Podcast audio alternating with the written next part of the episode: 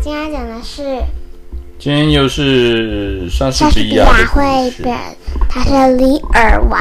对，李尔王。之前我们讲过很悲伤的故事，也讲过一个很高、很开心的故事，对不对？这个是开心跟伤心加在一起。真的吗？对。我没有看过李尔王。王好，我们来介绍一下人物哦。人物介绍：李尔王。李尔王他是英国国王，肯特伯爵他是李尔王的忠臣。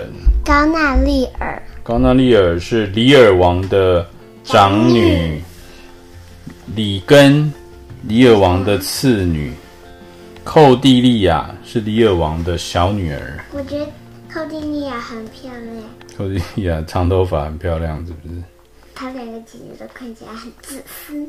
两个姐姐看起来很自私吗？对呀、啊。看图可以看得出来哦。好，来你看她的表情。嗯，可能吧。好，故事开始喽。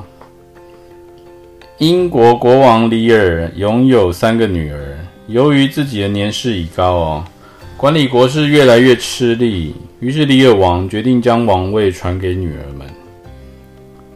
他想说：“我先问问女儿们有多爱我，再依照他们爱我的程度来分配国土。”于是他就问三个女儿说：“你们有多爱我呢？”大女儿高纳耶尔回答：“父王，比我的眼睛还重要，比我的生命和自由更珍贵。”李尔王听了，很高兴的说：“好，我要把三分之一的国土分给你。”他说的吗？对。二女儿里根则回答：“我更爱父王，我以父父王的喜悦为生。”于是李尔王也把三分之一的国土给了里根。最后，他问了小女儿寇蒂利亚：“说你有多爱我啊？”寇蒂利亚的回答却令人出乎意料：“说我以女儿的身份爱着父王，不多也不少。”听了这回答的李尔王生气的大喊。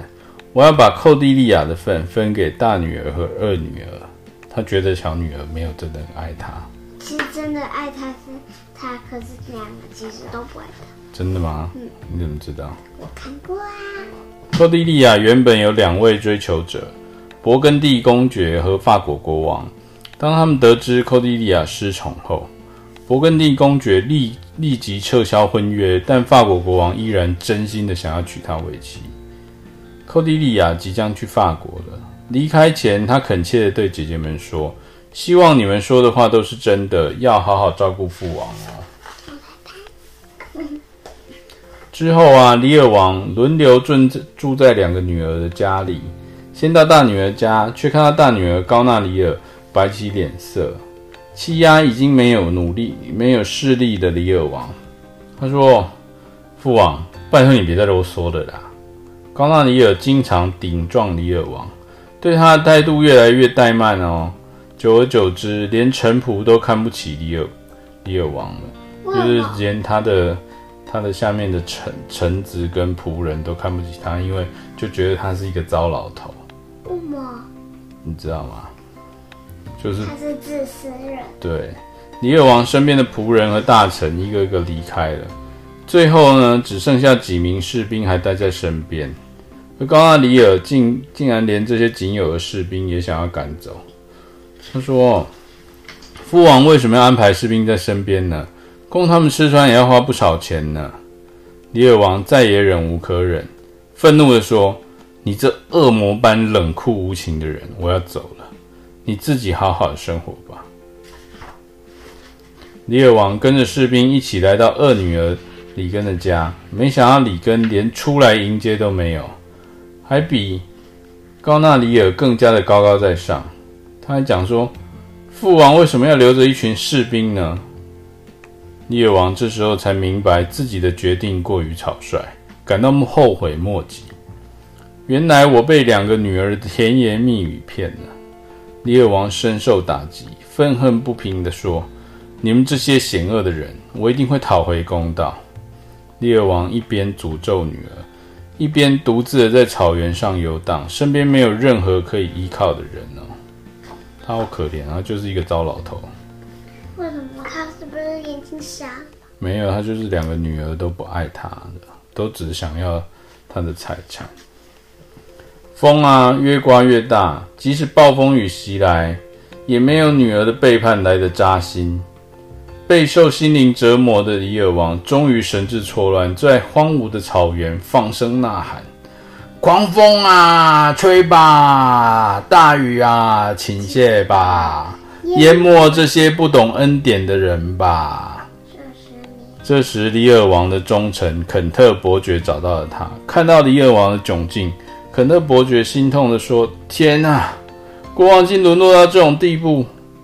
他马上把李尔王带到附近的城堡休息，那是他的势力范围之一。